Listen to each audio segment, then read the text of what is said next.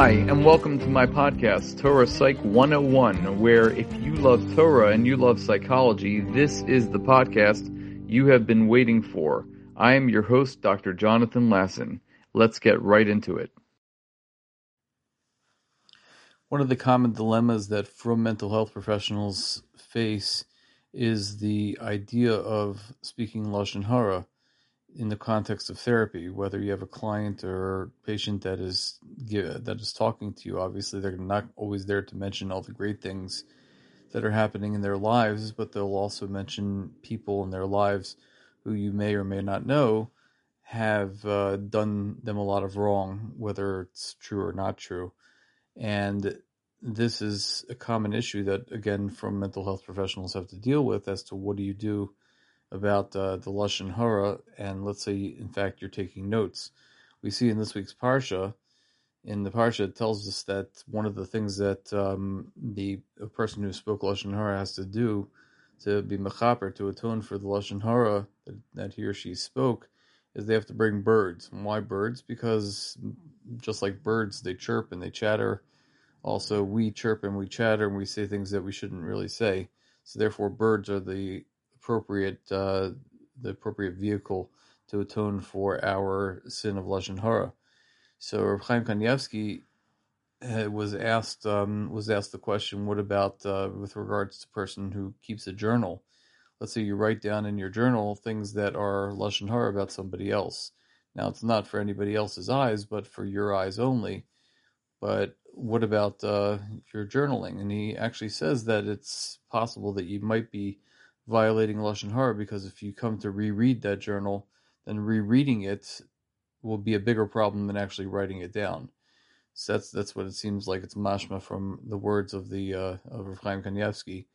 Um, and we, we know that uh, Lashon Hara comes in many different forms. Chafetz Chaim talk, tells us that even if you make a facial expression or a grimace or some other facial expression that indicates that you are acknowledging some lashon hara that was spoken about another person, or what you express with your facial expressions um, indicates that you are speaking lashon hara, and that is certainly problematic. That is not something that you should be doing.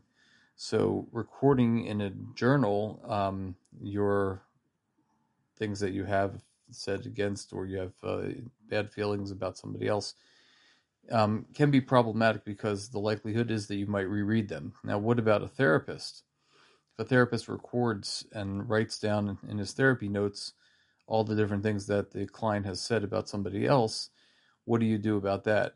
So it's very unclear, and I'll have to check in about this. But uh, you know, based on the legalities, we're supposed to keep our notes um, for a certain amount of years, depending on which jurisdiction you're in but you have to keep your notes about what a client says for up to five to seven years, depending on where you are.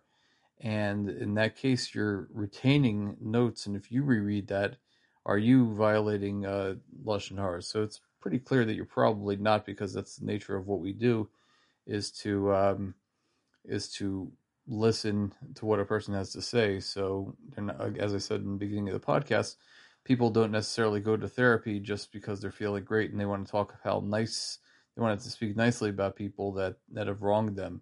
Obviously, they're going to be there and they're going to talk about people that have wronged them, the majority of of the, the cases.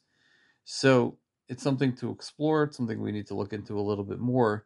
But these are, are questions that are practical halacha l'maisa questions that uh, apply to not just therapists but rabbanim. A lot of rabbanim are faced with the issue of when people come to them, not, they're not necessarily coming to them to uh, speak great things about certainly family members and uh, or shidduchim prospects and different things like that.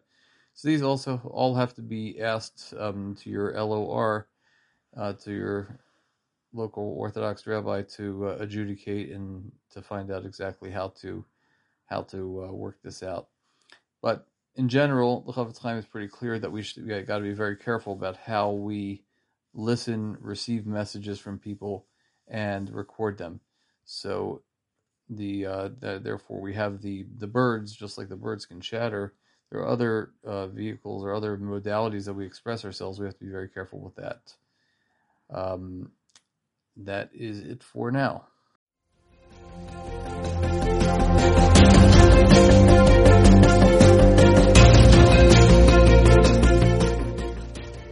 Thanks for listening to my podcast. I am Dr. Jonathan Lasson, a therapist, educator, and lifelong learner. I'd love to hear your comments, thoughts, and suggestions by emailing me at jonathanlasson2018 at gmail.com. That's J-O-N-A-T-H-A-N-L-A-S-S-O-N 2018 at gmail.com. I look forward to hearing from you and learning from you. I hope you enjoyed this podcast and are psyched for our next Torah Psych podcast.